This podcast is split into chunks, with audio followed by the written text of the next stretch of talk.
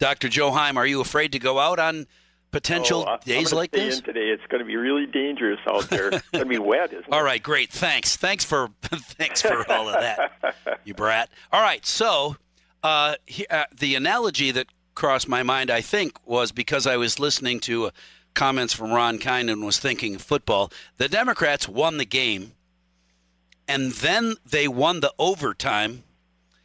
And then they announced that they have full intentions of beating up the coach as well.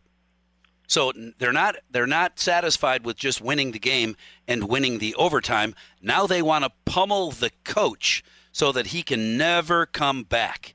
Is is uh, and all at the same time while uh, incoming President Biden is saying things about uh, uniting and getting together, get behind us so we can work together together. In the meantime, I'm beating up the guy that you love, you 74 million deplorables. Where is the unification conversation? Yeah, I, I, I don't. First of all, I don't think Biden is real happy about all this. If you're listening to what he said, uh, he clearly would like to see get past this whole thing. And doesn't he carry enough power? Can't he quietly go to Nancy Pelosi and uh, Chuck Schumer and other uh, ranking Democrats and say, "Come on, you guys, cut it out."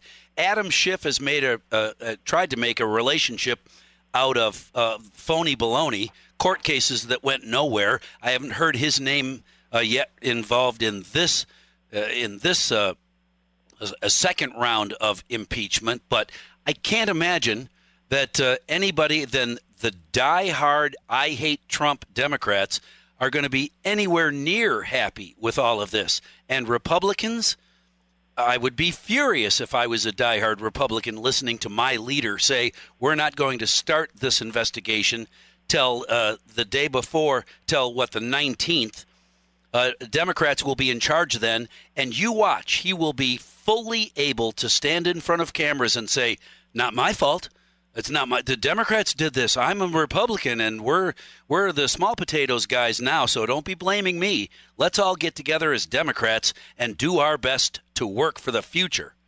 Yeah, I I would bet that there was a conversation between the uh, uh, Joe Biden and the uh, and Nancy Pelosi and uh, and leadership in general. And I would bet you that he said, you know, he'd like to get past this. He's got an agenda. He wants to get going and take care of these things and I think he probably heard something like, uh, you know, we're the head of the Congress, and uh, our our our caucuses want us to do this. In other words, I I'm I'm obviously don't know this for a fact, but uh, I think the majority of the caucuses wanted to proceed with this, and uh, president simply could not uh, talk him otherwise. So, a version of what my mom used to say when she was joking with me or my sisters, uh, uh, Joe, we brought you into this White House we can take you out of this White House. My mom, I'm taking you out of the will, honey. If you don't just toe the line, you're out. So, ranking Democrats tell Joe Biden, we made you the president, so stop making noise until we tell you to make noise. Yeah, I, I think the uh, what's kind of missing from all this is not just the single event of, uh, of January 6th. I think it was the lead up to it, the last couple of months uh, and and that on the the day before it, the day of it, the day after, I think the president basically was not doing his job as presidential. I think that's part of the issue here. Uh, during, you know, he basically had those people in the White House. He first of all he called the people to, excuse me, he called the people to Washington. I mean, what? Uh, why are you calling people to Washington for the January 6th unless you're expecting something to happen? Bringing them to the White House, having a you know a, a bunch of speakers, all of which collectively together certain uh, were not discouraging uh, uh, activities. They weren't. Uh, by the way, you you mentioned that poll earlier. I I listened to some of that stuff too. Uh, the president never explicitly said go down there and take over the Capitol. Right. But the, he he was saying things that certainly were not uh, peaceful. He he encouraged certain types of activities of protest, but he never said anything about going into the White House. So I, I mean, excuse me, into the capital. So I I, I recognize that basically. Uh, but ultimately, these types of things are uh, are political. Let's face it, and they're partisan. Oh, no question about it. My concern is that 74-ish million uh, voters, supporters of Donald Trump, will be expected to shut up, sit down, and get back in line with the rest of us Republicans who live here in the swamp, and we are your future. If you're going to be a Republican, then get in line with us Otherwise, go home. Be quiet. Don't say anything.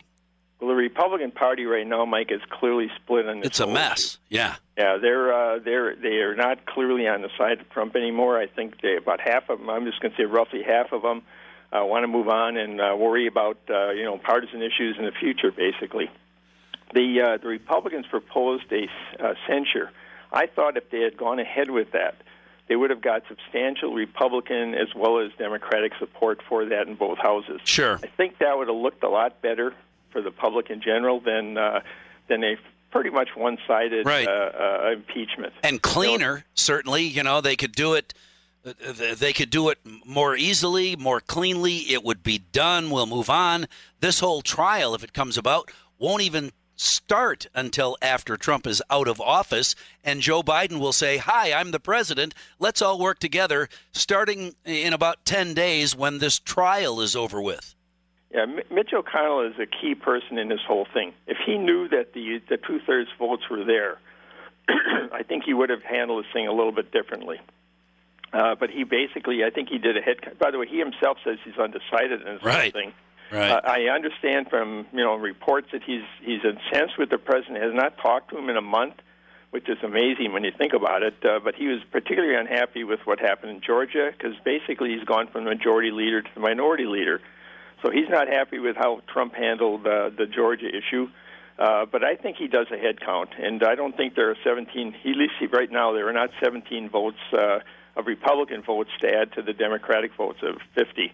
So I, I think he read that, and uh, he's going to, you know, going to not do it right away. He's going to wait till the next Congress, and then uh, this is going to do everything that you can to stop uh, Joe Biden from, uh, from, you know, carrying out his agenda. Yeah, well, we'll see how all of that works out, uh, uh, and I'll be in touch. Uh, maybe as well, I'll be in touch.